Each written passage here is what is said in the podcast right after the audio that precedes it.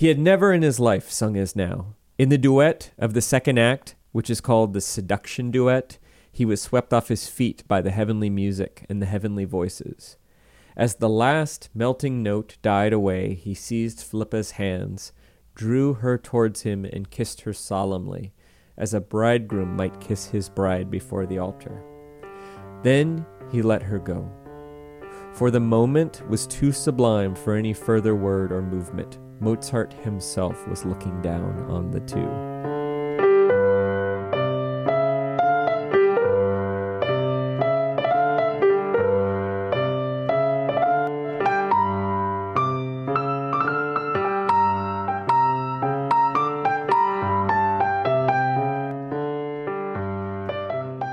Uh, uh, so, you know, remember I told you how the apartment viewing had been canceled?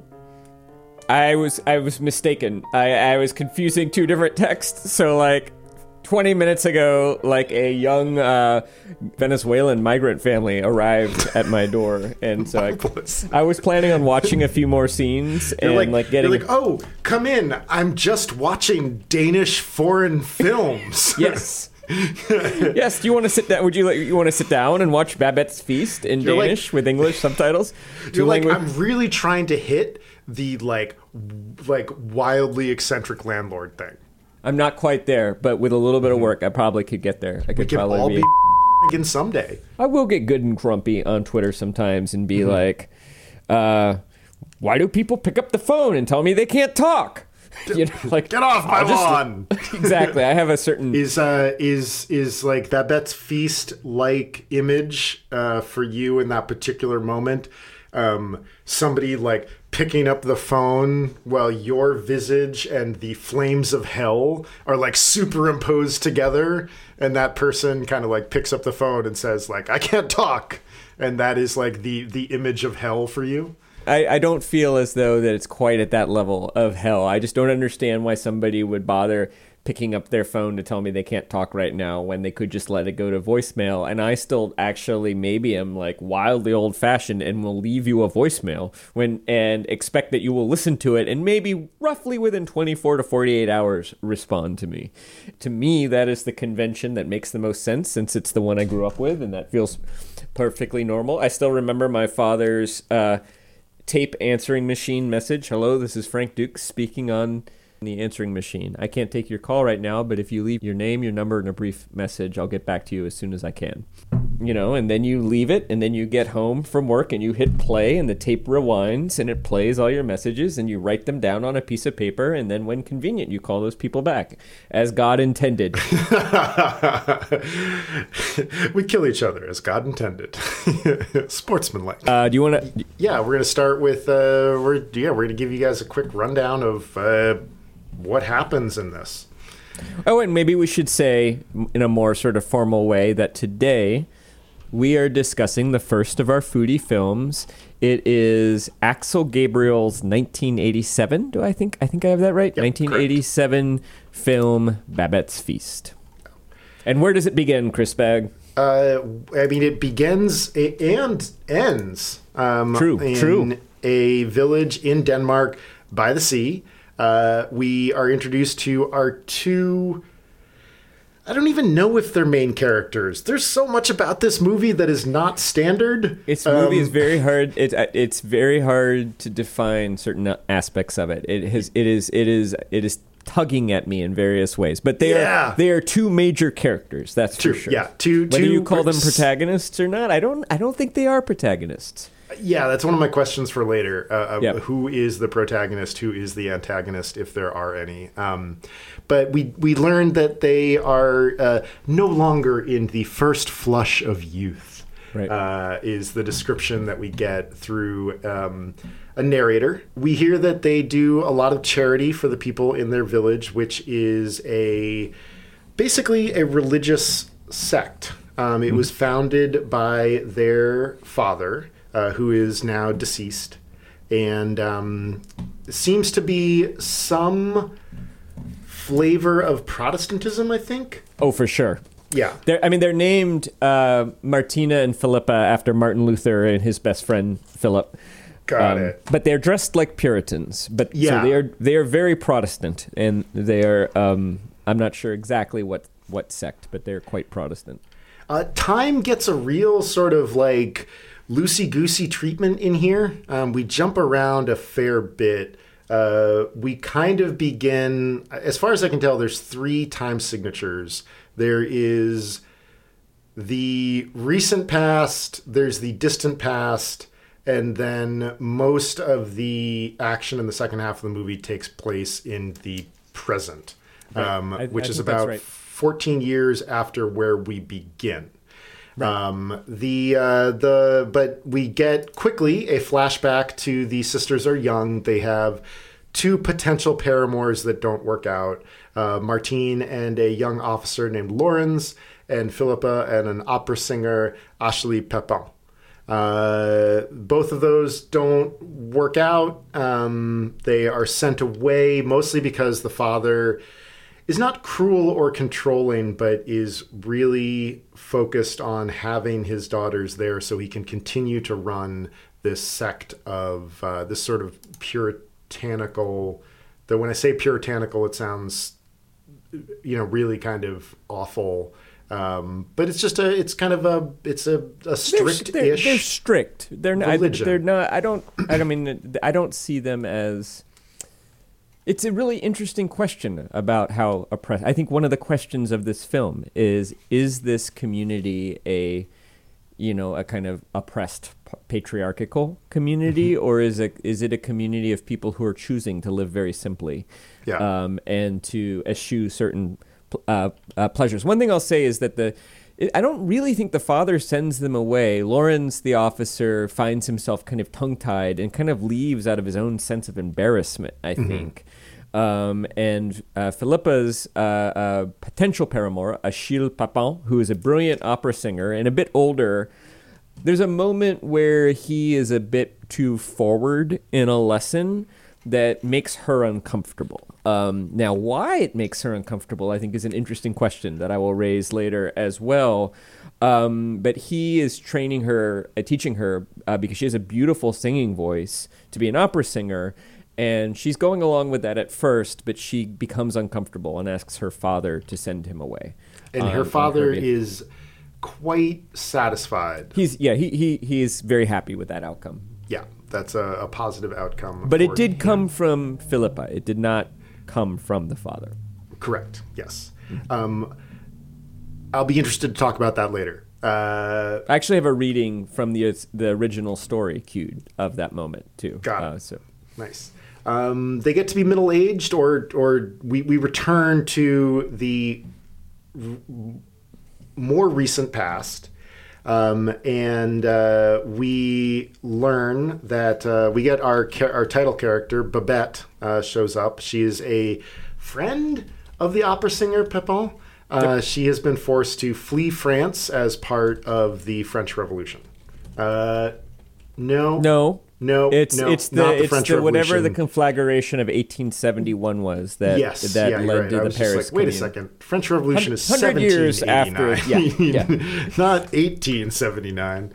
Um, no, I, I I read a little bit about it because I was curious about the same thing, and mm-hmm. um, it it all came about after a particularly embarrassing defeat uh, by Napoleon the Third, and then there was mm-hmm. a kind of proletariat takeover of Paris. Um, Uh, but it's not really explained in the yeah. movie.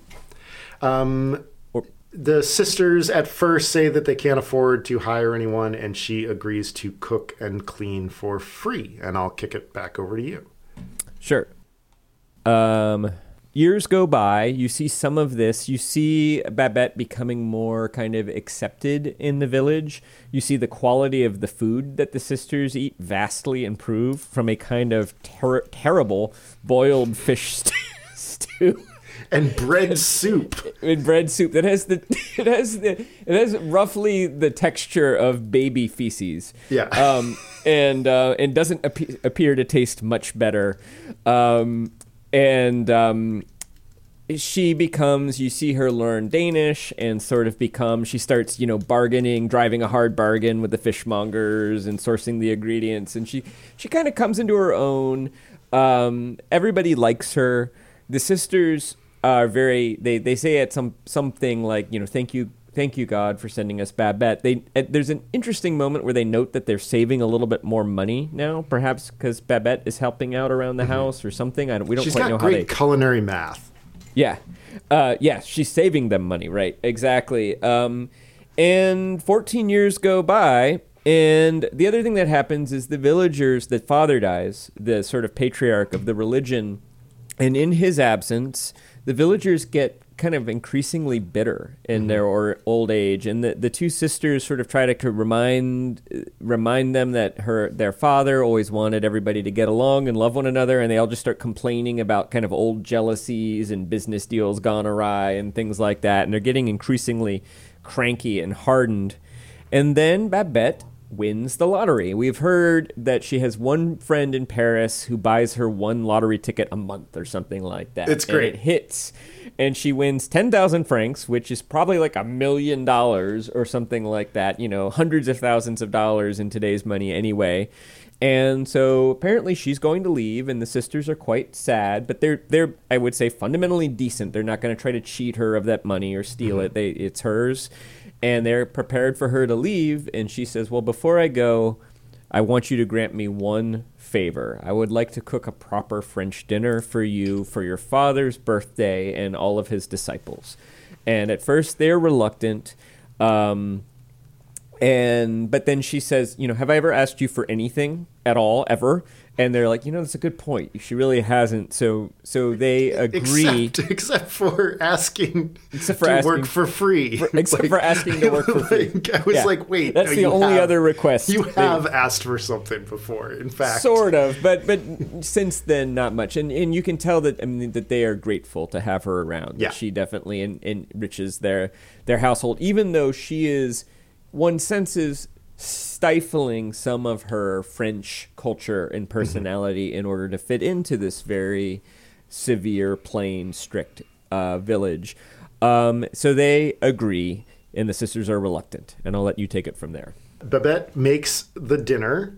Um, the group of villagers uh, eat it. At, at first, they all call a meeting because uh, Martine is very worried that they are going to come to this dinner and basically consign themselves to the fires of hell. Well, and, and uh, she's seeing some of the preparations, which yes. are rather elaborate. Probably no dinner with this elaborate preparation has ever happened at this village before. Yeah, we're in we're in uh, yeah, Jutland, uh, which is um, which is a, a part of Denmark with a, a very strong literary tradition. It shows mm-hmm. up in Hamlet. Uh, it shows up in a bunch of different places, and it's very often talk. It shows up in Beowulf. Um, hmm. It is uh, Jutland is always kind of held up as the place where the yokels live. Interesting. Like it's never depicted in literature as like a nice place, right? Um, and yes, it, this like fantastic French meal is being prepared there. Uh, Martine sees a live turtle in the kitchen, um, a cow's head. I mean, all sorts of um, very over-the-top things. And she's really worried about what this means in a society that is ostensibly oriented towards austerity. And um, the villagers, out of respect for Martine, say, we're going to eat the meal. We are not going to offend Babette. We are not going to offend our hosts. We're not going to say anything about the food at all. Right. Like, uh, and so they sort of agree to go along with it. Martine is uh, happy about that. The day approaches.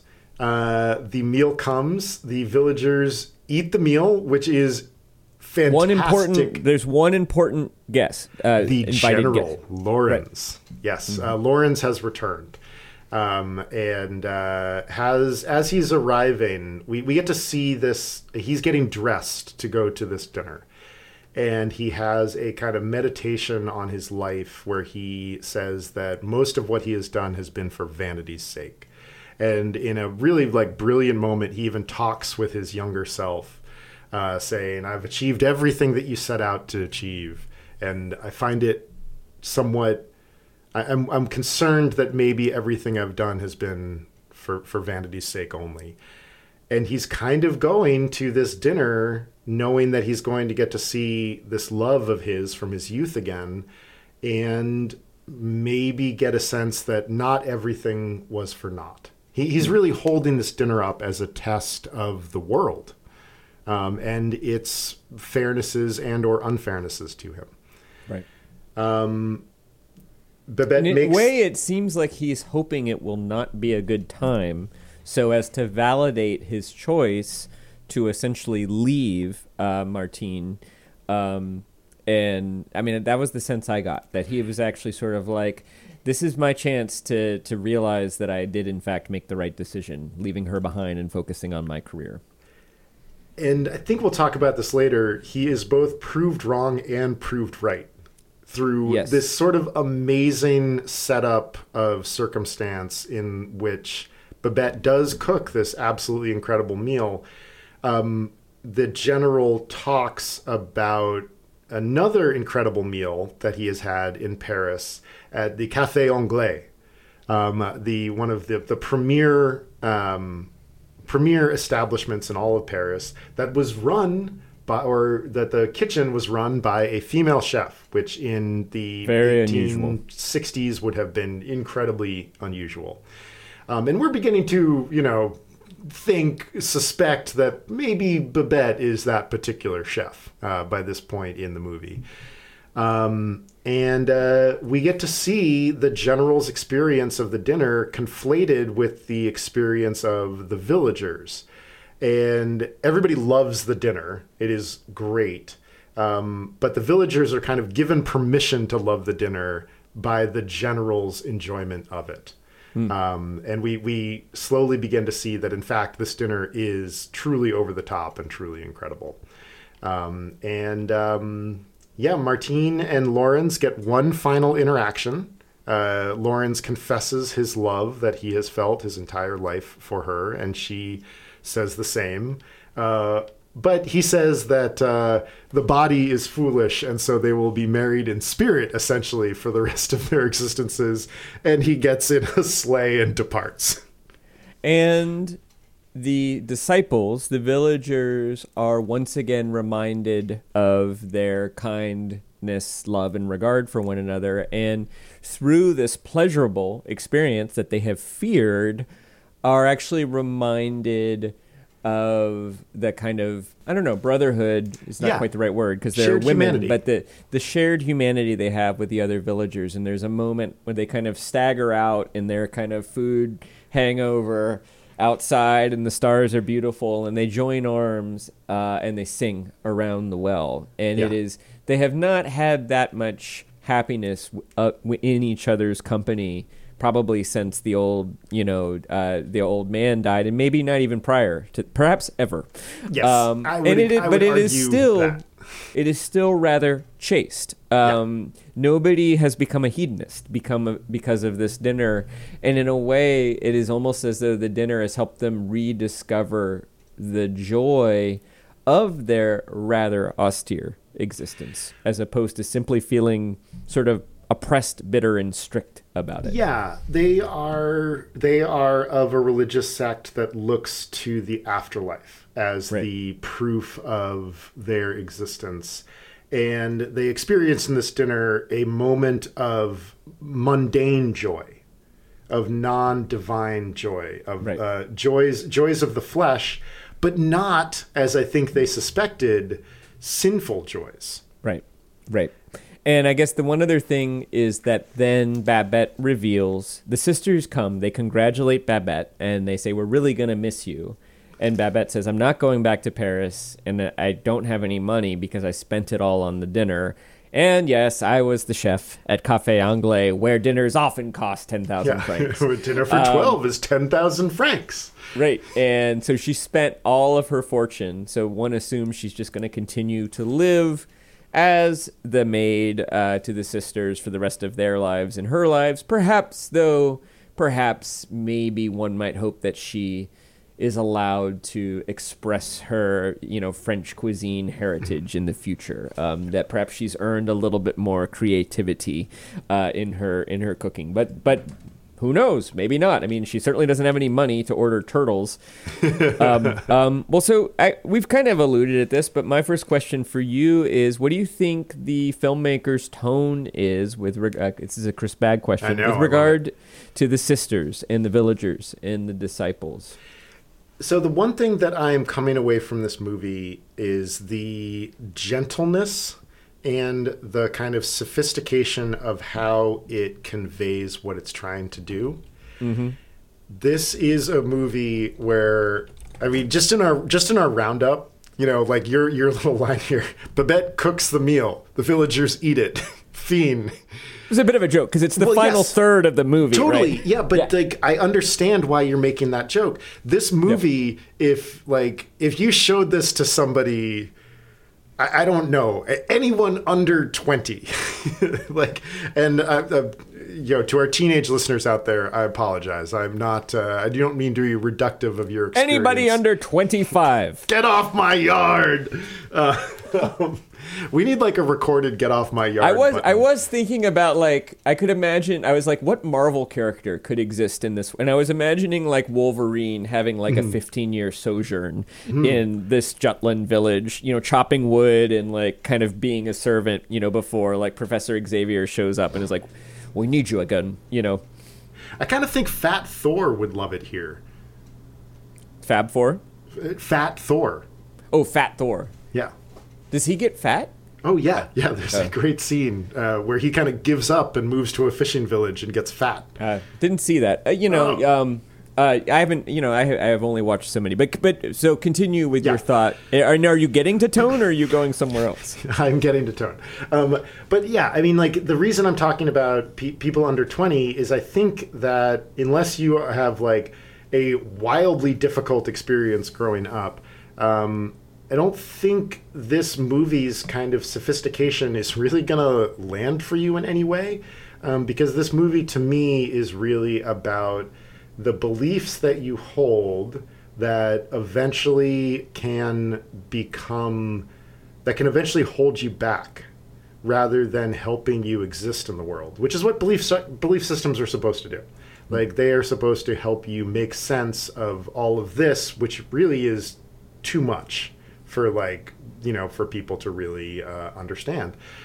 Um, and I think the tone of voice of the movie is gentle, uh, but I think that it is not mocking, but it's not not mocking. Mm-hmm. um, I, I think that we are meant to understand that this way of life, while it does have its upsides in terms of simplicity and austerity and community, perhaps these villagers have taken it too far. And I think that the filmmaker's tone of voice is don't get too don't get too strict, don't get too harsh, don't get hedonistic, but you know what? That like the spice of life is variety and difference, and there are joys in this world that are just as wonderful as the promised joys of the next world. And in fact, I think the tone of voice is that the promises of this world are more real than the promises of the ne- of the next world. Yeah, I hadn't really thought about the world thing, but I I, th- I liked how you put, it's not mocking, not not mocking. I think I agree. I think it's I think it's it is a movie about the dangers of excessive moderation. Yes. I think you're right. Yeah, I, and I, and, and, we're... and, it, and it's and there's still a quiet, there's a dignity yeah. in these characters, and I think it ultimately respects that they have chosen the life that they have chosen, and that there is something virtuous, beautiful, and simple about that. But in making that choice, they have actually they have found they have slid into an extreme mm-hmm. of moderation that that. required an an adjustment of a kind, and essentially it's the adjustment that Babette provides to them. Yeah. Uh, um. In um, have you ever seen um The Birdcage? Yes. So there's a moment in The Birdcage when Nathan Lane's character is attempting to pass as straight, and they dress him up in a suit and teach him to walk like John Wayne. And it works up until the moment that he sits and sort of stiffly crosses his legs, not in a feminine manner, but in a masculine manner, where one puts the ankle on the opposite knee. Right. And it is suddenly revealed that he is wearing bright pink socks. And Robin Williams and the, I don't know, the main... Uh, it's it's the guy who plays Apu, Hank Azaria.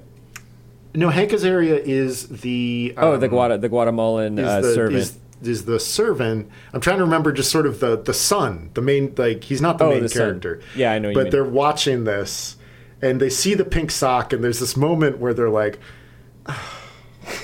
Yeah. And Nathan Lane says something like, what? One wants a hint of color. And I feel like that particular moment, I, that movie is amazing. And, and La Cage aux Folles is amazing. And what The Birdcage manages to do, especially when it was when it came out, was it really threads the needle um, from this place of... not understanding L G B T Q queer existence um, and understanding it in the same way that I think that Babette brings to this particular village's place. Yeah. Uh, where that she reintroduces a hint of color. She doesn't remake the village. She doesn't like completely upend their way of life, but through her gift and by enlarging, by uh, embiggening uh, their world, Um, she really makes a, a change in the way that they treat each other um, because they have gotten cantankerous and cruel towards each other, and she fixes that. Hmm. Mm-hmm. Or at least, at least for the night. Yeah. Um, although I guess the introduction maybe suggests that she has fixed it for a longer time, because the introduction takes place in the present, I think after the dinner or around the time of the dinner, and it does, you you see the old people getting fed their soup, nodding happily, yeah, um, which suggests that the state of affairs has, has yeah. been made somewhat more pleasurable. Um, so my question for you is, what what genre do you think this movie is? Uh, I'm going to give you a circular answer. Yeah. Um, well, I mean, that's all we do. I mean, in films, this would be a, they would just, call, it's an easy answer, right? Be, they would just call it a period drama, right? It's it's a comedy of manners. It is a Merchant Ivory type production. Um, but that's not really genre in the literary sense, which is what yeah. kind of story is this? You know, the short story, this was based on a short story by Karen Blixen, a k a. Isaac Denison. I read a little bit of it. Um, and this movie hews very, very closely to the story, as far as I can tell, that Karen Blixen wrote. Karen Blixen's short story collection, in which this story appears, is called Anecdotes of Destiny, which is wow. like, can you imagine naming a short story collection Anecdotes of Destiny? You you, it, you would have to really... either be fantastically confident or brand new to all this, or poorly translated. Yeah, uh, I don't, I don't know, but but it. Th- my answer to your question is: this is an anecdote of destiny. it, it's something like a parable or a yeah. myth. Oh, um, it's very yeah. It is and, very uh, parabolic. And I think I think it it's a movie about destiny, and it's a movie about the paths our lives take and whether we make the right choices or not, and what are what are the implications of those choices, and how do we make sense of those mm-hmm. choices, I think. And so I don't know if that's a genre that exists, um, but I'm going to go ahead and just call it, it's an anecdote, anecdote of, destiny. of destiny. It's not quite like a Greek tragedy level of myth, but it is something like a parable. Mm-hmm. Uh, it, I wouldn't call it an allegory, because the characters are very much themselves. It's mm-hmm. not like Babette stands in for sort of like pleasure. You know, right. you can certainly assert, associate certain qualities with different characters, but the characters in and of themselves are complex, and mm-hmm. they have all of the different forces that are kind of very, very, very quietly warring with each other yeah. in this movie exist in all the characters, which is why it's interesting, you know, that, that the characters experience temptation towards hedonism, and they experience fear, and they experience longing, and they experience um, desire for something bigger, and they experience contentment in a simple, mun- mundane pleasure.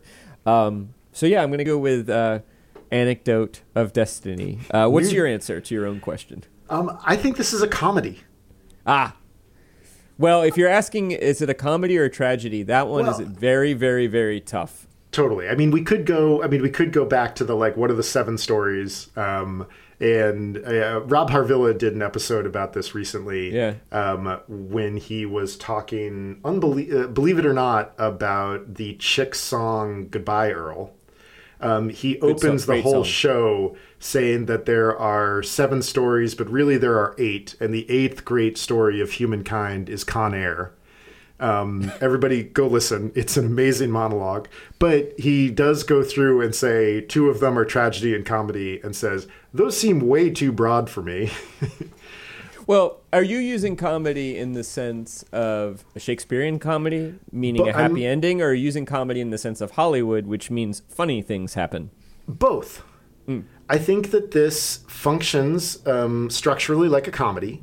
Um, in the end, we have two characters coming together due to the nature of the um, the action. Hmm. Um, the Lorens and Martine do get a chance to confess their feelings for each other and have some sort of connection that is going to go forward into the future, even if it's just a spiritual connection. Um, but I think starting right around the moment when Martine begins to suspect that this dinner is going to be more than she and the villagers can handle spiritually. Mm-hmm. And she calls a meeting and expresses to them in sort of horror what they are all about to be in for, that I begin to think that this is all just this marvelous and still good-natured joke that is being told to us. It's not mean in any way. Like, I really do think that the characters are treated gently mm. and fairly, but watching Martine's face, she even goes to the meeting dressed all in black, and all of the villagers come to the dinner party as if they're headed to a funeral. As Babette is laying the table, there is this incredible moment. She is setting the table. Martine comes and takes down the portrait of yeah. their father. Yeah. yeah. Um, and and get we get the sense that he's put back up somewhere else, right? But not overseeing the dinner. Yes. Like, and she's not going to let him see it. Yeah. And it was at those particular moments that I was like, oh, this is very funny. I mean, I thought I thought comedy was being used for characterization throughout the entire film. Like, I think Achille Papin, the opera singer, and his very chaste love for Philippa is played sort of comedically in her response to that. Um, even young Lorens, his sort of comic, I mean, it's visual comedy. He looks ridiculous. Like, his, his hair is too big for his head. He's too skinny for his outfit. There, you know, and it also made me think of just how important casting is for film, you know, mm-hmm. and when you're doing storytelling, because all of these characters look exactly right. They, I think, they look, ex- yeah. and so much of the story is conveyed in how they look and the way they age, but also the way they look as young people. Um, and so I, I think, and you know, when he, there's a moment where Lorens is sort of sitting next to um, uh, uh, Martine, and she invites him to sit down, and he's smiling, and then he just kind of like has this terrible like burp hiccup thing yeah. happening, and he's so embarrassed by that that he has to get up and leave, and that that's the straw that breaks the camel's back. Um, and the one thing that is sort of different about the Karen Blixen uh, story is this this whole backstory in his family about that involves like witches of the mountains or something, like silencing a man or something. So apparently he has some kind of anxiety around around speaking too. But mm. I think I think comedy is used sort of throughout the film, mm-hmm. but it's always very, very quiet. It's never the sort of comedy that makes you laugh out loud, except for probably the greatest moment of that is when the film is trying to draw the particular contrast it's trying to draw in the most strong way, which is Babette's preparation of the sinful fe- feast and Martine and the other villagers' fear yeah. of the pleasure that is about to be summoned forth, like a witch summoning, you know, Satan from her cauldron. And literally, she has a cauldron into yeah. which she's putting all sorts of grotesque things, like a pig's head and chicken's feet and, um, you know, all sorts of other... Um, there's, there's some real, like, visual references to Roman Polanski's Macbeth. Oh, interesting. It, like, you have this real, like, moment of... And just the superimposition of Martine's face and the flames of hell yeah. and the head of the cow and the poor turtle. Um, it, it really, like... It... I, that that's one of the reasons why I said, like, if you weren't, if you aren't, like, over twenty-five, like, this movie is going to strike you, I think, as, like, like sort of hopelessly self-interested and, and like, precious and boring. Yeah. And I think, actually, it is hilarious. And I, I, it's not totally comic, but I would say that this, that it mostly functions as a comedy. Well, and I, I I was thinking today about whether in the Shakespearean sense I would call it a comedy or a tragedy. And I think it's either a comedy that is extraordinarily sad or it's a tragedy with a tremendously joyful silver silver lining. If our protagonist is Babette, Babette's story is profoundly sad. Mm-hmm. And the ending, she gets her moment, she proves her point, and she gets to she gets to once again feel the power and the competency and the joy and the craft of being an artist in the way that she wants to be. Only one more time, and she's like fifty, and she's going to live another thirty years. And It's it's very hard for me to say whether this is a sad comedy or a happy tragedy. Yeah. Um, but it is a movie that very much makes me feel joyful at the end of it because it it it it is very much pointing at what is precious mm-hmm. in the mundane of life. And and so it feels, whether it's a comedy or a tragedy, it feels very celebratory, even as it's tremendously bleak. So when Babette wins the lottery, I, I think ten thousand francs is probably like a million. Like, you could retire on that. I think yeah. she could have gone back to Paris, bought a house, had a small sort of, you know, she could have invested the money, lived off the interest for the rest of her life. Uh, she might not be able to, you know, go back to Café Anglais and be the head chef, but she could probably cook and reestablish her life. She could probably stay in Denmark and open up a small cafe where she serves French food. Maybe not quite as good as, you know, she might not be able to source all the ingredients the way that she sourced them for the feast. Um, but she could probably get some pretty good ingredients, mm-hmm. you know, and make do some pretty good. Instead, she chooses to spend her windfall on this one thing. Yeah. And I, I'm going to, what do you think the film is telling us about? To me, I don't really fully understand that choice. To me, it feels like the wrong choice for mm. her, even though I love this movie where we get to see the effects on her and everybody else of that choice. I love it as an aesthetic and narrative choice. Uh, but if I, you know, if I were Babette's best friend, I'd be like, that's a great idea, but maybe don't do that. Mm-hmm. Maybe. Um, what do you think about... What do you think the movie is telling us about why she makes that choice? So, again, I think I think this is another kind of amazing choice by the director, everybody, like everybody involved in the creation of this. Because, so Babette comes from a world where um, we have some suspicions about the, the nature of that particular culture. Uh, the opera singer, Papin... Um, he says that he is, by, by the time that he ages, he's forgotten by his fans. Um, just a, an old man kind of passing into irrelevance. Right. Uh, Lorens kind of talks about that his entire life, which is in, which is in this world of kind of culture and whatnot, um, has all been for vanity's sake. Um, he's very concerned that that's the case. And Babette is is of that world. And we we learn that because of the general of Lorens talking about the food that she's made during the dinner.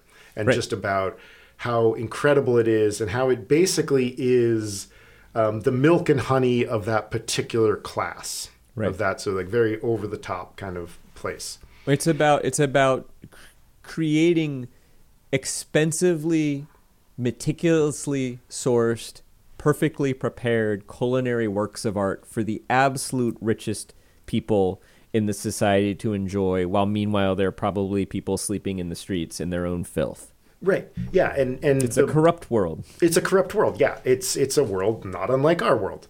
Um, you know, any any world where the forces of capitalism have triumphed. Um, and so there's enough hints that that world is not the ideal. In the same way that we get enough hints that the puritanical world is also not the ideal. Um, what I think this movie is is sort of trying to get to is the sense that, like, somewhere in the middle is the right way to be. Yeah. And Babette owes her life to these two sisters. She comes, and maybe it's somewhat melodramatic, maybe it's overwrought, maybe it's the director and the novelist poking fun at melodramatic works of fiction that kind of have this. If you if you've ever seen uh, Love and Death um, by uh, Woody Allen's Love and Death, there are these hilarious long stretches where they just talk about wheat, um, and it's very kind of poking fun at the melodrama of like Russian, right, um, right, right, right, Russian literature. And yeah. and I feel like something similar is going on here, though. Also, Babette's Feast could get lumped in with that same kind of uh, somewhat self-important um, figuring, though I think that the movie is a lot better than that. Um, so, uh, how I'm trying to answer this question, I promise. um, Babette owes the sisters her life. We see that early on, where when they first say that they can't take her in, and she says, "There's nothing for me then except death." And they um, they change. They say, "Okay, we don't want that." Um, and she says that she'll work for free. So these sisters have essentially given Babette a life. She is faced with the prospect of returning to that world of culture, and the choice she makes is kind of amazing, where she was like, I'm going to bring that culture here. Mm-hmm. And the marrying of that culture and Babette's desire to repay the debt that she owes the sisters in this puritanical society creates perhaps a new society. And that's why I think that this is essentially a comedy, because comedy mm. is about things going on or moving forward. Um, Well, so do you think the sisters and Babette are going to be happier than they have been for the rest of their days? Or do you think the night of the feast is a, a beautiful exception? Oh, I hope not.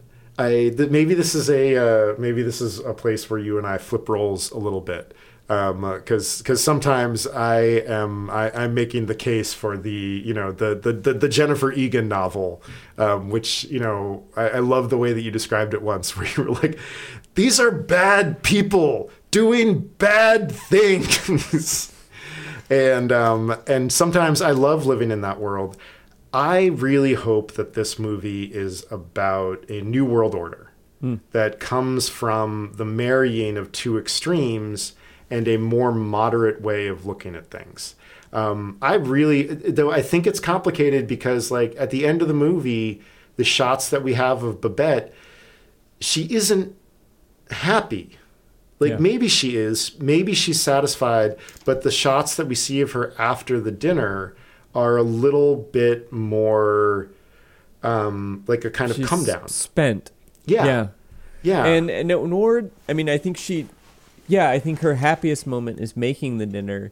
And I think her happiest moment, in, weirdly, she never peeks her head in to take in the sight of mm. these Puritans, you know, enjoying the food. Um, and... So her most pleasurable moments are when she sips the wine, or when the, I guess, cart driver yeah. the, or the, the carriage driver kind of comes in and she kind of feeds him sort of the servant's portion. And, yeah. and, and they have this lovely little, and he is just blown away by the food, and, and and it's part of the comedy that you're talking about. And but one almost all, it also creates this interesting sense of space where one sort of like, you know, probably the kitchen would be the funner place to be mm-hmm. um, than the dining room. As, oh, even yeah. though profound things are happening in the dining room, to be sure, like you kind of want to hang out with the kitchen, with the, the servants, because they're the ones who are sort of like, they're sipping the wine bottle and they're, you know, they're enjoying everything else, but they also don't have to wear those like, you know, stuffy Street clothes jackets. and, yeah. and, you know, like work on their posture and use their fork the right way. Um, yeah. But that's interesting. I feel like if I watch this again, and I think I will, I'm going to I'm gonna look for clues about the answer to this. And I think part of it is that one of the real questions that would help me answer this is whether the very first scene is set before or after the dinner. And I don't know that that's particularly clear. It's around the time, because the sisters are old and Babette is about fifty, which is what she... I think she's about thirty-five, forty when she shows up, and she's about fifty when she cooks the dinner, although she doesn't appear to age. Uh, yeah, it's got the um, same sort of like, um, maybe this is true, maybe this is not. Um, European films seem to have a looser relationship to verisimilitude hmm. than um, American movies. Oh, and maybe that's accurate and maybe that's not. I don't, I, I, I took it more that sort of Babette kind of looked like an old thirty-five year old and then the and then looks like a young fifty year old, like, like yeah. and it be, because she's not because life is not particularly taxing in this place. It might not be very interesting, but it's also not particularly taxing. She can kind of maintain, and there's something of, I also think it's kind of a symbol of her inner vitality. You know, filmmaking mm-hmm. is very, so much of the film has to be told visually and through acting. And I think the way the characters look and even the way they age is very much part of the story here. Oh, yeah, totally. I mean, we get to see these characters. They do, they do a really wonderful job of aging them slightly. And you spend yeah. a lot of time wondering, is that the same puritanical yeah, yeah. woman? And then you think, yes, yes, it is, I think. Yeah, and I, I, I looked up to figure out which, you know... There are young and old version of the sisters and Lorens mm-hmm. too, but I wasn't even sure because the actors really resemble each other. Yeah. Like you could immediately I, I wondered... tell, oh, that's old Martine and that's old Philippa and that's old Lorens. Like it, it they, they it's a wonderful they do a yeah, very they, good they job. They even do a wonderful double exposure uh, cut mm. of uh, young Martine turning into old Martine. Yeah. Um, and yeah, I, I was wondering if the actor that played Lorens was the, the same, because they really, it just so, I was like, God, I guess you could do it with like some hair and some makeup. His face is so much fleshier. I don't yeah. know how you would do that. Um, it, I mean, I, I know it's possible. They, yeah. they have, they do have the technology, but I don't, I don't, I don't think so. I think, I think there's young, well, we could look it up. That yeah. would be amazing if that were the case. I don't think so, be, though, because I looked up the actor who plays the old version of him, and he was in a lot of Ingmar Bergman films in the fifties as a kind of young or middle-aged man. Mm. So you, I don't think he could play the young version. Yeah. Um, who do you think the antagonist of this movie is? I, I don't. I don't think the film has an antagonist. I, I think that the forces of opposition that stand in our character's way are contained in each one of them. Mm. I want to hear more about that. Well, again, we can go back to... You know what? To partly answer your question, I'm going to read you um, the reading that I wanted Marvelous. to do, because I think it fits. Um, so this is from Anecdotes of Destiny by Karen Blixen. Not the screenplay, but this is what it was based on. So... Um, this is the scene where Achille uh, Papin, who is a older, you know, middle-aged opera singer, his career is kind of in decline. He goes to this village. He meets um, Philippa. She has an absolutely amazing voice. He's going to train her. They're doing a voice lesson, and he's kind of falling in love with her, but he's also dreaming about how she's going to help him revitalize his career. Mm-hmm.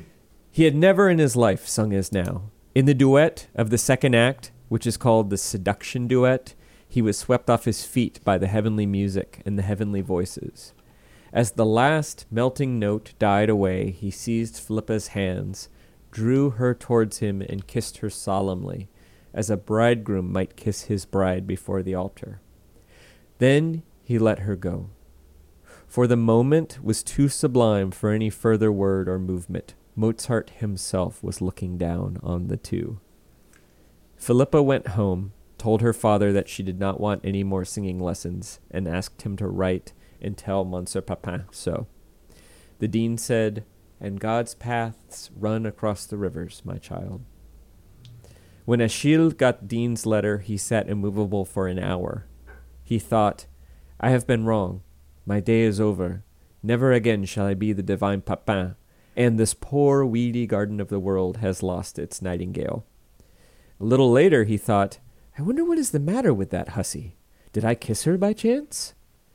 In the end, he thought, "I have lost my life for a kiss, and I have no remembrance at all of the kiss. Don Giovanni kissed Zerlina, and Achille Papin pays for it." Such is the fate of the artist. In the dean's house, Martine felt that the matter was deeper than it looked, and searched her sister's face. For a moment, slightly trembling, she too imagined that the Roman Catholic gentleman might have tried to kiss Philippa.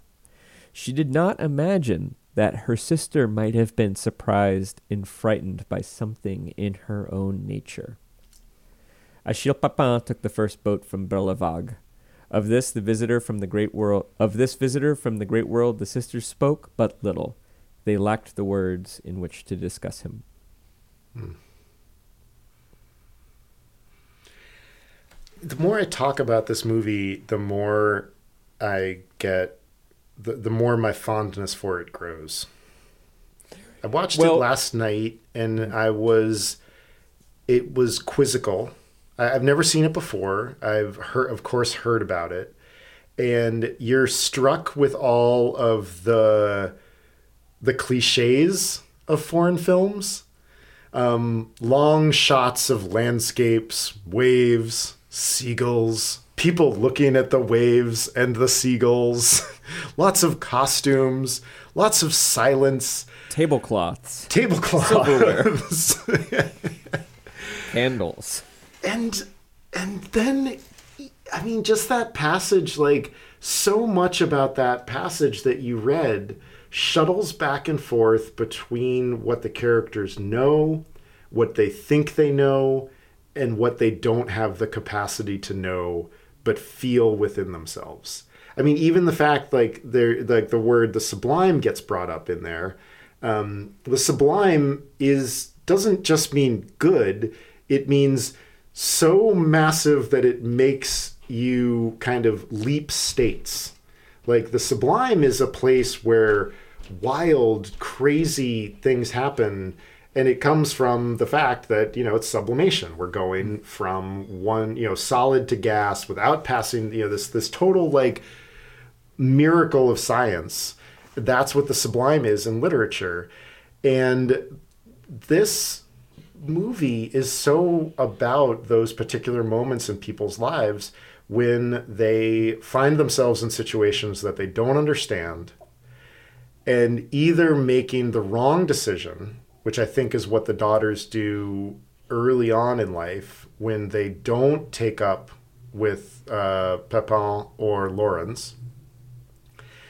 And everybody is kind of given another crack at the apple late in life by with Babette. Um, it's not clear to me that they did make the wrong decision, but it it, it is... I mean, the other thing is when I saw this, when I saw that scene that I just, I read the scene, I feel like it's pretty faithful. It's not quite exactly. Yeah. In the movie, he actually kisses her on the forehead. Yeah. Um, but the, the, the spirit, the basic oh, that idea. Scene is, that scene is hot. Yeah. And, it's and because like, I was it, like, though they're whoa. singing in a very flirt, flirtatious way. And if you remember, there is a cut to the father, the dean, and Martine sitting there, and they can hear it, and you yep. can tell they're troubled by what they're hearing.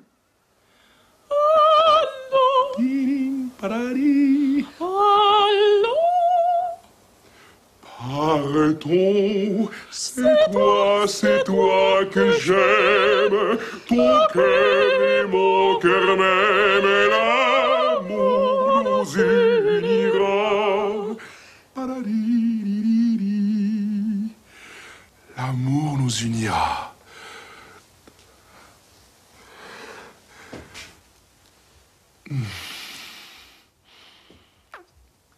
L'amour nous unira.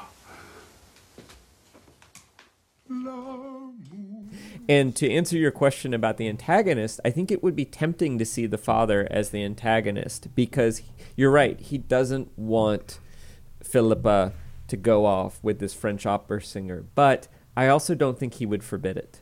I think, you know, if you think about like the Amish tradition and a lot of these kind of strict religions, there is an awareness that we're going to raise you in the way that we think is appropriate. But at a certain point, you're going to need to encounter the world and you're going to need to make your own decision. And I, yeah. my sense of it, it's very quiet, but I think the father is in that mode. So he is afraid she's going to get married, but he's not going, and he's not even necessarily going to share his feelings with her. He shares it with his other sister. Mm-hmm. So maybe he's an antagonist because they're absorbing their values from their father and he is strict and severe. But at the same time, that sentence... Mm. Um, she did not imagine that her sister might have been surprised and frightened by something in her own nature. Yeah. I mean, that's the key sentence, right? And I think Philippa gets to decide whether she wants to unlock that part of her nature or not. I also think the ambiguity of the movie is great because there's something just a little lecherous about Papin, uh-huh. too, you know? Yep. And even though she is feeling herself... Uh, you know, she's feeling some pleasure and probably some erotic charge in the singing. There's something a little bit creepy about his joy in it as well, even though I think from his perspective as a Frenchman, he's being very restrained and chaste, you know, uh, as a Roman Catholic. And so I don't necessarily feel like any of them are wrong, you yeah. know, I, and I don't think the movie is saying any that any of them are particularly wrong, although I do think I agree with you that when it comes to the village, over time, the balance gets thrown off and yeah. the austere dominates and there is a hardening and a bitter and a bittering.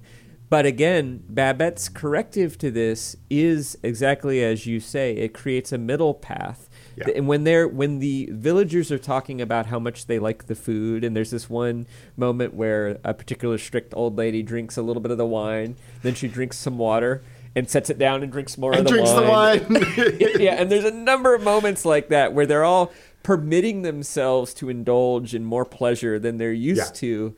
The way they talk about it is sort of in terms of like, we're getting a glimpse of the afterlife or we're taking pleasure in the divine. Yeah. You know, God has created this world and we are experiencing his bounty in a pleasurable way, and they're using their own theology to sort of justify that pleasure, and I think that's sincere, you know? Yeah. You can love God in a simple life and enjoy the food that you eat. Yeah. Um, and you can even enjoy sexual congress with the people that you love, and of course that has to happen in this village for the because there are some kids, right? Or maybe not, I don't know.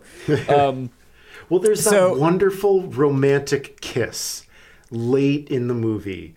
Um, between oh, between the married couple, yeah, the and, old and, married couple, yeah, yeah, and you're not quite sure what the circumstances are. You get the sense from the dialogue, the, sense the wedding, the marriage has dried up a little bit, yeah, right? or you know, that there and, was an infidelity or something. There was an infidelity, yeah, right. and I mean, like the particulars of it don't really matter, and I think that's the thing that we come right. to learn by the end of it. There's this marvelous scene with two older men who have been just at each other's throats the whole time. And they have this loving, laughing conversation about how they've cheated each other for years. Yeah. And, like, there's kind of this, like, raconteur-esque, like... And like, they're both sort of like, and I deserved it. Yep, yeah. You got me because I was cheating you also. You know, there's going to be a really interesting echo of that in Big Night. Um, mm, if yeah. you remember, there's that moment that that happens, the two men, this is another one of those visual, there's a woman sitting between them, and they kind of lean back in their chairs, and they kind of give each other a side hug behind mm, the woman. And, you yes. know, another... Another example of how this movie is told so much through its sort of placement of the people and the the wonderful visuals. But but just to wrap up my point, I think I did, but this is why I say I don't think there's an antagonist. I think I think they're all struggling with themselves, and it mm-hmm. might be tempting to see the the old patriarch as as an antagonist, but I don't I don't think that's what's intended. No, I don't think he's the antagonist any more that um, Papin could be the, the antagonist. I think the antagonist in this film is dogmatic thinking. Right.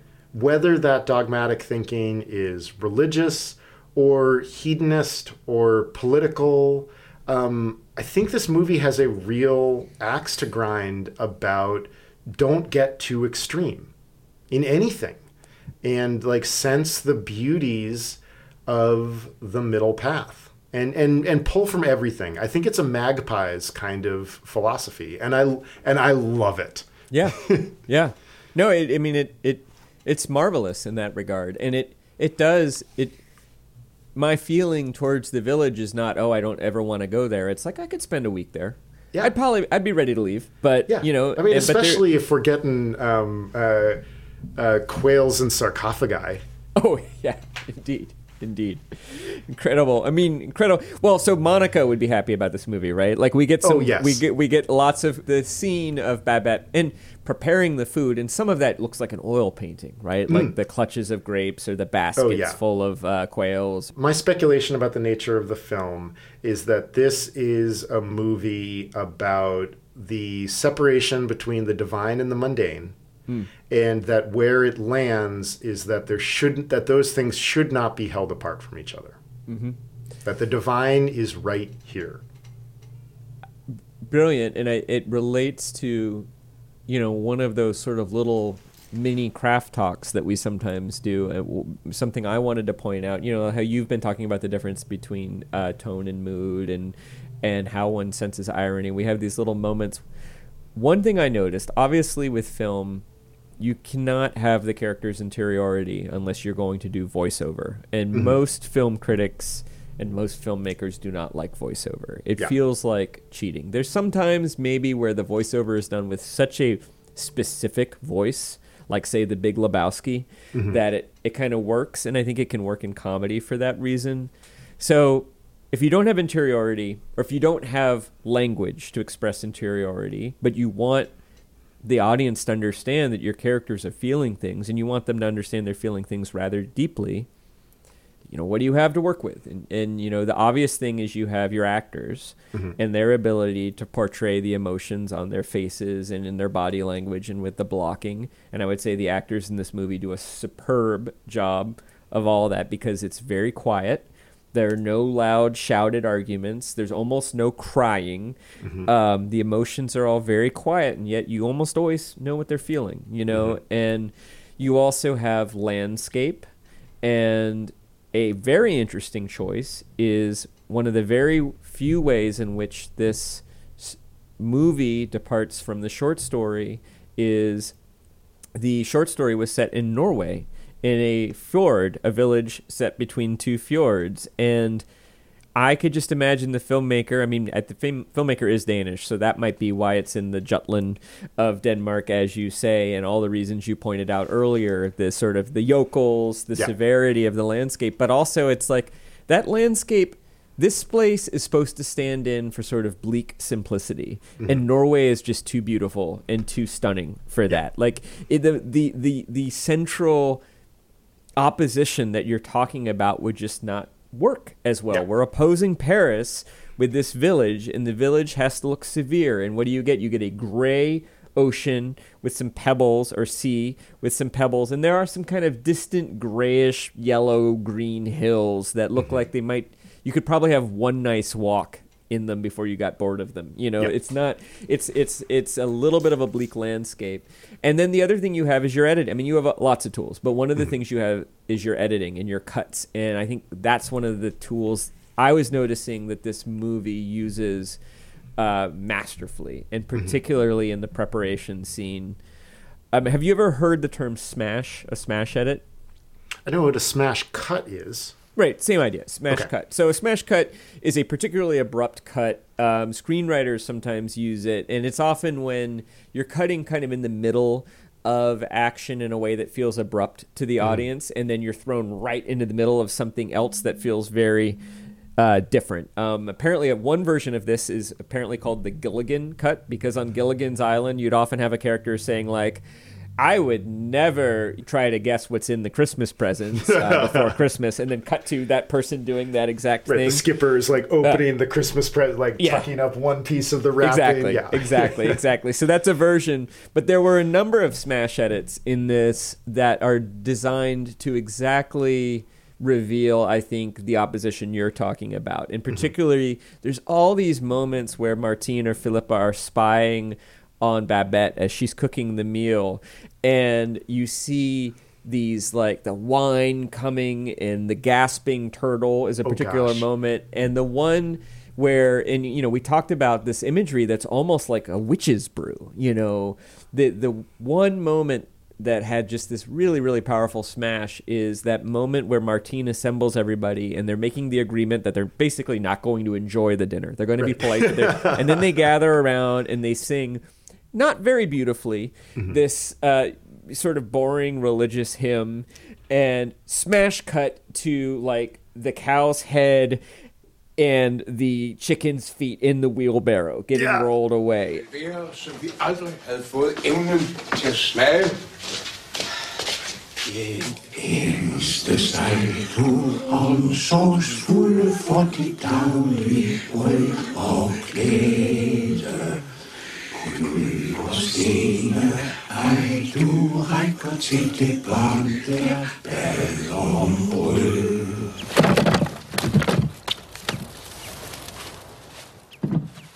It's it's just driving home that point that in Martine's world and amongst the disciples, this thing is going on, and in Babette's world, this thing is going on. Yeah. And we have not yet brought them together. And in the end of the film, we do. We bring them together in a very happy way. Uh, so I just, I you know, it's a quiet movie, but mm-hmm. in a quiet movie, little choices like that can can go a long way.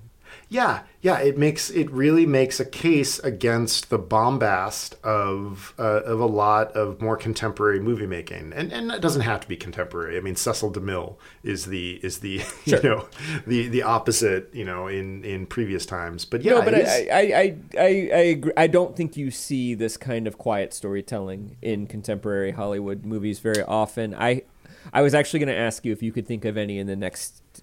Like in the last ten or fifteen years? Uh, uh, that ten or fifteen, bit. No. But um, um, Stellan Skarsgård, he's young. It's probably late nineties. He's paralyzed in a mining accident.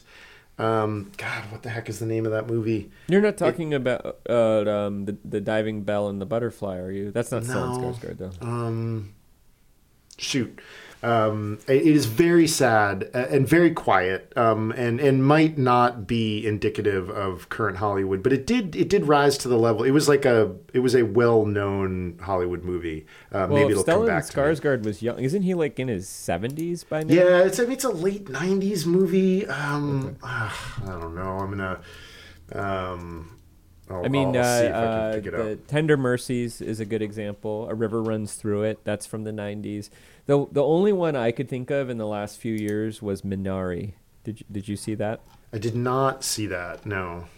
That is, I think it's an American production, but it's Korean. Um, the actors are speaking Korean for the most part to each other, although also English too. Um, it stars Steven Yeun. Mm-hmm. And um, it had a Breaking wonderful... the Waves. Breaking the Waves. Ah, Breaking the Waves. Yes. Breaking the Waves. Yeah. I remember I that. I don't think I've ever seen it. But Minari came out just in, I think, twenty nineteen or twenty twenty. And mm-hmm. that's the only thing I could think of. And it's wonderful. Yeah. And it's a similar kind of story. It's a story about dreams deferred. Um, mm-hmm. And it's a family drama. Um, I'll look it up real quickly, get the yeah. director's name. Uh, um, Beau, Beau Travail, but again, that's like early aughts. It's Claire Denis. It's about as like it's about as French as they come, um, but in terms of its quietude uh, and volume. Um, I mean, that's one of my favorite movies of all time. But uh, yeah, I mean, it's not. It's I mean, it felt like I think the reason I'm loving it so much is it felt like the complications of a Chekhov play. Um, years and years and years ago, when I was still like stu- studying theater, um, one of the like acting classes I was in, we were all doing Chekhov scene study because that's what you do. Um, and there was a scene that wasn't working, wasn't working, wasn't working. And the guy who was running the class was like, I'm going to try something. And he asked one of the other students, like, hey, while they're doing this scene, I want you to be the maid.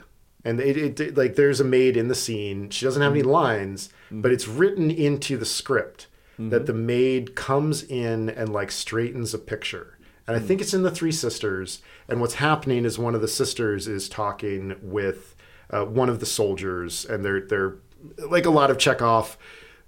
Maybe they're going to fall in love, but probably their lives are going to be ruined. Um, and the two of the and adding that maid to the scene all of a sudden made the two actors who were playing the scene have to like talk quite a bit more quietly.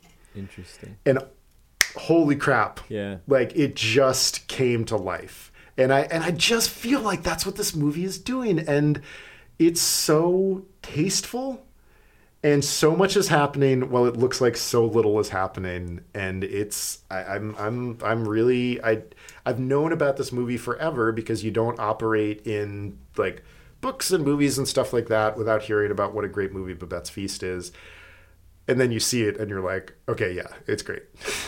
I just thought of a new wrap-up question for us, mm. which could be, we could certainly answer the question, will you watch this again? But also, did it did it meet expectations? It, this this exceeded my expectations. Yeah, I would say me too, although one thing, I would say on the whole, it exceeded my expectations, although I will say, in the way that it had been talked up, I expected the sort of ecstasy of the feast to be even grander. Uh-huh. Like I was imagining, like the the uh, the Lorens and Ma- Martine like taking a long walk on the beach and kissing. I, I kind of thought it was going to go a little bit bigger than it actually went. Um, I'm so glad it didn't. mm, mm. Do you have trivia? I do. I do. Okay, I let's think do that trivia. You, this is going to be a shoe-in for you, I think, because it sounds like from what the the, the research you, you've done, mm. I think you're going to get this in like without me even needing to finish the question. Um, but um, so, Babette's Feast is based on a novella by Karen Blixen. Uh, I can't pronounce her final name. Uh, F- Finnica, I would guess. Um, I don't know. I mean, also anyway. Sometimes known as Isaac Denison. Yes, also published under the pen name Isaac Denison. Later, Blixen was played by what great dame of cinema? Meryl Streep. Was it A? Excellent, correct. Say your answer again for the for, your, for the listeners. Meryl Streep. Sorry, In, do you want to give me the choices? No, no, no, no. I, I, I threw Sigourney Weaver and Dame Judi Dench in there, which I they thought all could have. All they all could have done it. They all could have um, done it. Uh, I, I, I actually happened to have seen an interview from years ago where Meryl Streep was talking about being cast in that role, and she uh, she sort of hilariously said that you know. Um, Because she's beautiful, but I don't know that she was thought of as sexy. Mm. Um, and, and so apparently, for whatever reason, she she wore a push-up bra. Uh, because she, she had heard maybe the director had expressed concerns that she wouldn't be able to quite live up to the sensuality of the role. So she um, that was her that was her audition solution to that. That is awesome. That's such a Meryl Streep kind of story. You yeah. can imagine her telling that story, you know, too, about being like, well, you know, like nobody's ever described me as, as sexy before.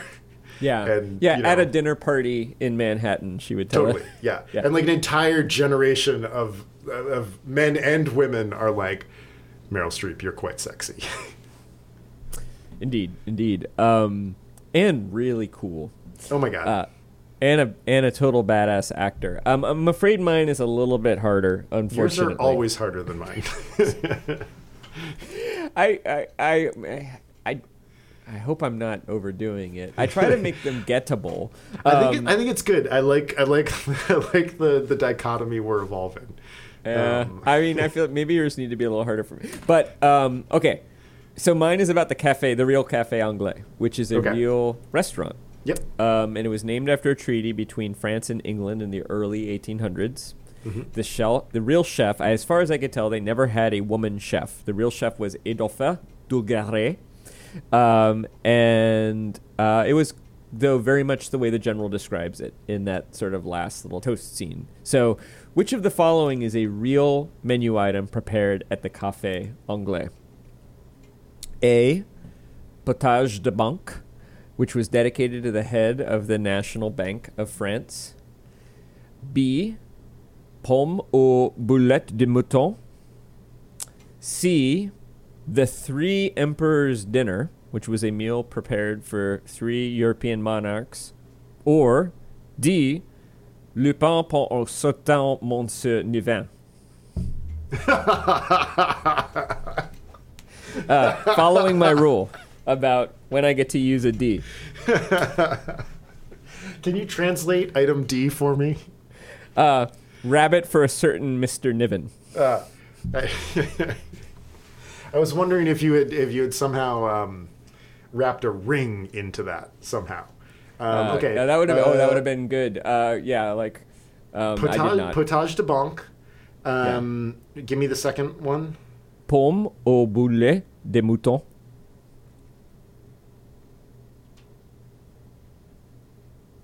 If you want, I'll translate it. I mean, that's like apples. It's like a round apple of mutton. Well, keep in mind that often uh, pomme is uh, a short shortening of pomme de terre. P- potato, yeah, yeah, we're doing, yeah. I mean, apples of the earth. Uh, we don't say pomme de terre frites, we say pomme frites. Pomme frites. Um,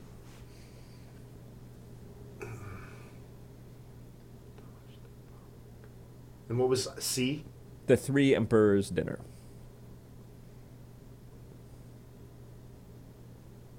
I'm going to go with B. Uh, uh, the Let me give you the translation. Potatoes with balls of sheep. Yeah, yeah, that that, that sounds like... I've had or so many any... French meals that are like the translation is something like that. You're like, or, ooh, ooh, that uh, sounds romantic. And then you change it and you're like, oh my God. Another translation would be potatoes with sheep balls. Um, the correct answer is the Three Emperors' Dinner, uh, which was God. a nine thousand franc meal prepared for three European monarchs, including Alexander the Second of Russia and one of the Bismarcks and mm-hmm. someone else. Um, it was a meal that sounds quite a bit like the one that Babette prepared. In fact, mm-hmm. maybe even was the inspiration, particularly if, if you factor in... Um, the price tag. The price tag. Yeah. So honestly, calling the meal uh, potatoes with sheep balls was my attempt to make it a little bit easier for you to do a little bit of sleuthing. Well, I mean, like but, the reason I went with that is like French culinary names have this hilarious... Right. Like, no, it could be, it could be, you could imagine like, you know, taking mutton, mincing it with some spices, putting it mm-hmm. into a baller, and then, you know, putting it in, you know, like the sarcophagi, uh, right. little yeah. like dumplings that the uh, the quail were cooked in. Yeah, so, I mean, like, um, like you know, I mean, the, the, the literal translation of Kyle and sarcophaga is, you know, like like quail coffins. Right. like, right. It's really, um, yeah. I mean, there. I mean, that's the thing about French cooking that everybody forgets is that, like, at its nature, it is a peasant food that mm-hmm. has been, you know, taken. It's it's like if you took the hamburger and gave it to like Wiley Dufresne or something. And, Which I and, mean, we in America, the hamburger has been elevated to yeah. that. You know, um, the Three Emperors sounded too implausible for the mid nineteenth century Europe to me. Mm-hmm. Well, you keep in mind back then that a lot of people who we would probably just refer to as kings now mm-hmm. referred to themselves as emperors back then. Because think about. Think about the size of European principalities, man. It's like you you control like the Rhineland and like Luxembourg in Belgium. You're an emperor. Like that's yeah, three totally. countries. You know, they're countries.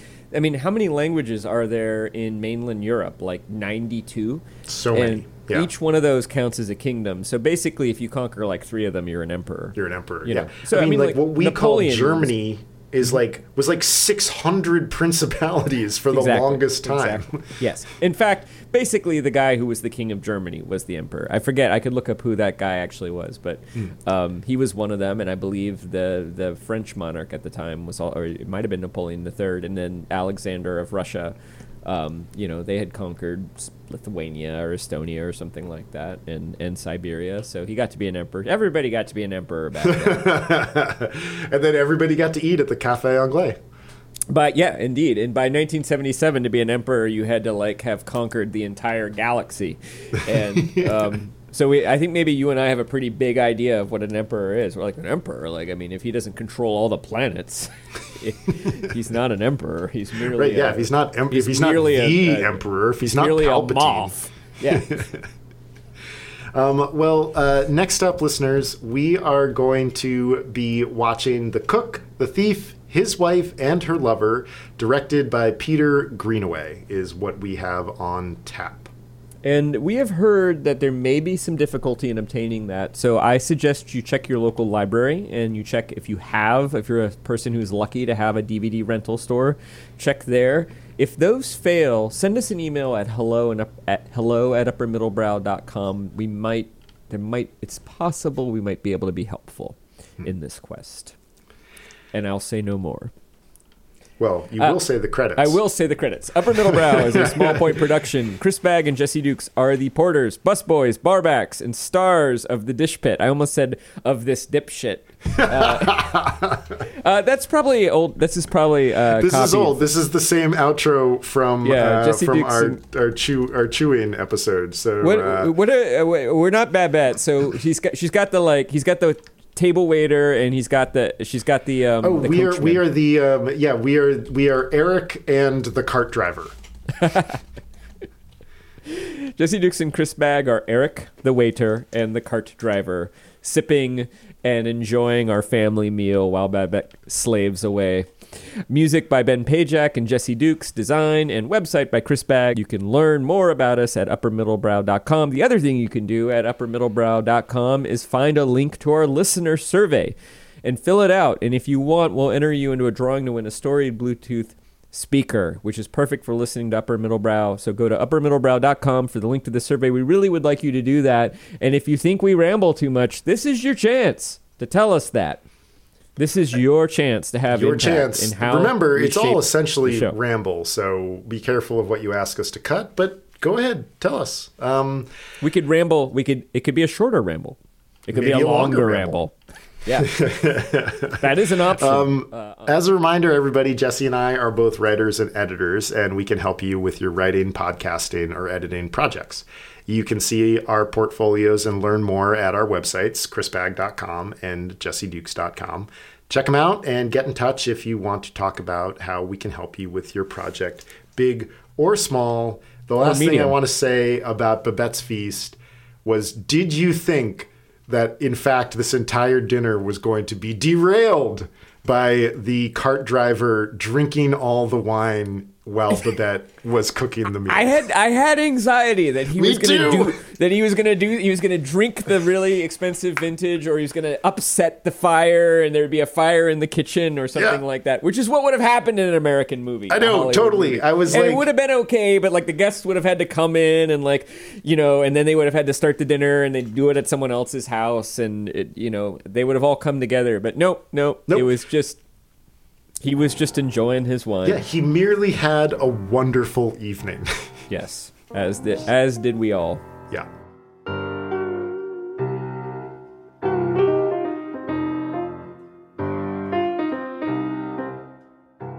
Hey, everybody. Uh, one more thing before we go. I just want to remind you that the next film is The Cook, The Thief, His Wife, and Her Lover, directed by Peter Greenaway. And it is hard to find. Uh, I don't think it's streaming in North America. Uh, there are some D V Ds available on the used markets and places like eBay. Um, your library might have it. Uh, you might be able to get an interlibrary loan. Um, maybe you have a video store that will have it. Um, if you absolutely can't find it and you want to watch it, uh, send an email to hello at upper middle brow dot com and we might have a suggestion. We might be able to help. The other thing about the movie is it has very explicit and disturbing violence, including domestic violence, and it has very explicit sex and nudity.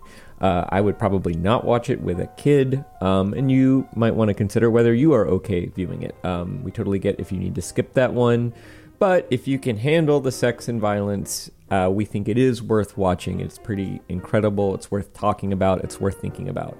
So thank you for listening, and we hope we'll see you soon.